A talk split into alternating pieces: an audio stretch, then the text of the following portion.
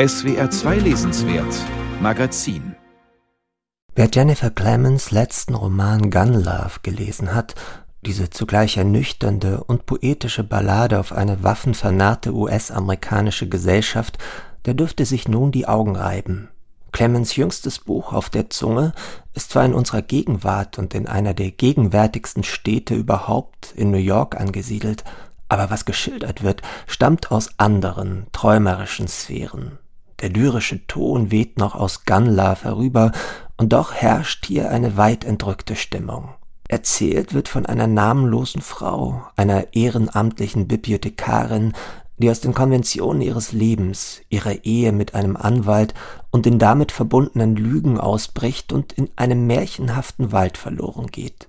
Nur dass dieser Wald nicht aus Bäumen und Sträuchern besteht, sondern aus Metall und Beton. Die Frau läuft und zieht hoch in einen Wald aus Feuertreppen. Die Metallleitern sind draußen an den Häusern montiert und führen vom Bürgersteig hoch, am Haus hoch bis hoch zum Dach. Die schwarzroten Gerüste, die Stufen und waagerechten Podeste aus Stahlgittern werfen Schatten an die Mauern. New York ist hier ein wirklicher und zugleich überzeichneter Ort, und die Begegnungen der Frau haben etwas Verwunschenes. Es sind verschiedene archetypische, klischeehafte Männer und Fantasiefiguren, mit denen sie auf ihrer tagtraumhaften Wanderung durch Manhattan Bekanntschaft macht.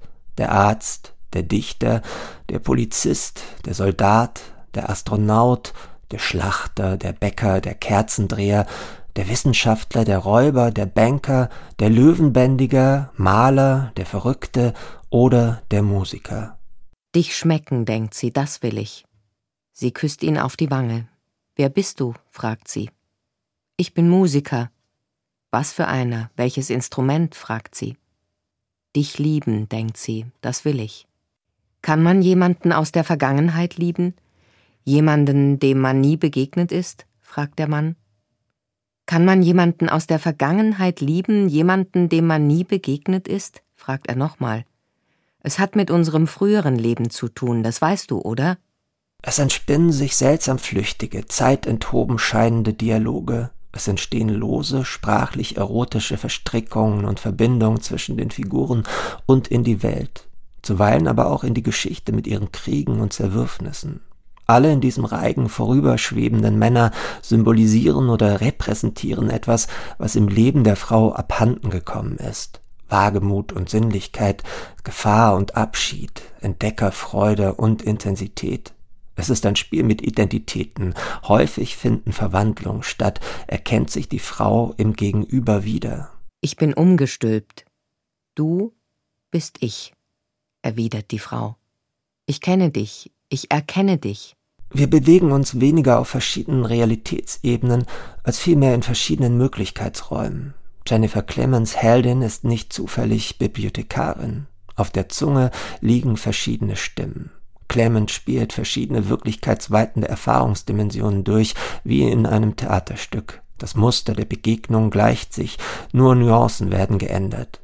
In einem Buch heißt es ganz am Ende, fällt der geschriebene Regen auf geschriebene Leben. Alles ist möglich, alles ist wahr, es ist eine von der Realität nicht begrenzbare Welt, in die man mit der Literatur eintreten kann. Ich lese. Ich bin voller Geschichten, die ich nie erlebt habe. Deswegen sehne ich mich nach bestimmten Dingen, und manchmal begegne ich auch Menschen, denen ich nie begegnet bin. Sie denkt an die Welt draußen und an die Welt in ihr. Die Literatur ist der Ort, an dem mehrere Leben gelebt werden können und das Einengende der Alltagsroutine und der Zeit aufgebrochen, transzendiert werden kann.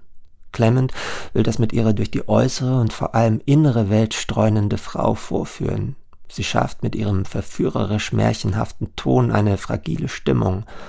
Das hat aber auch etwas Durchlässiges, Flüchtiges, Ungreifbares. Die Sprache gleitet zuweilen nur haarscharf am Schwülstigen vorbei, ist raunend und bedeutungsschwanger, geheimniskrämerisch und gestelzt. Die Lügen, Kröten und Eidechsen schwappen aus ihrem Mund über den Tisch. Ihre Worte, eine Handvoll trockener Kiesel, fallen vor ihrem Kleid herunter. Clemens poetisches Experiment um Aufbruch und Ausbruch ist streng komponiert. Innerhalb dieser Form aber entstehen Freiheitsräume. Diese Spannung zwischen Form, Wille und Entgrenzung wird in und mit einer Figur erzeugt, die aber doch nicht fassbar ist, auch in ihren Beziehungen seltsam unnahbar bleibt. Vielleicht auch, weil diese Frau im Laufe der Jahre ihre Substanz verloren hat, durch die Lügen durchsichtig geworden ist, wie es einmal heißt, als würde die Sonne durch sie hindurchscheinen und die Umrisse ihrer Arterien und Venen abbilden.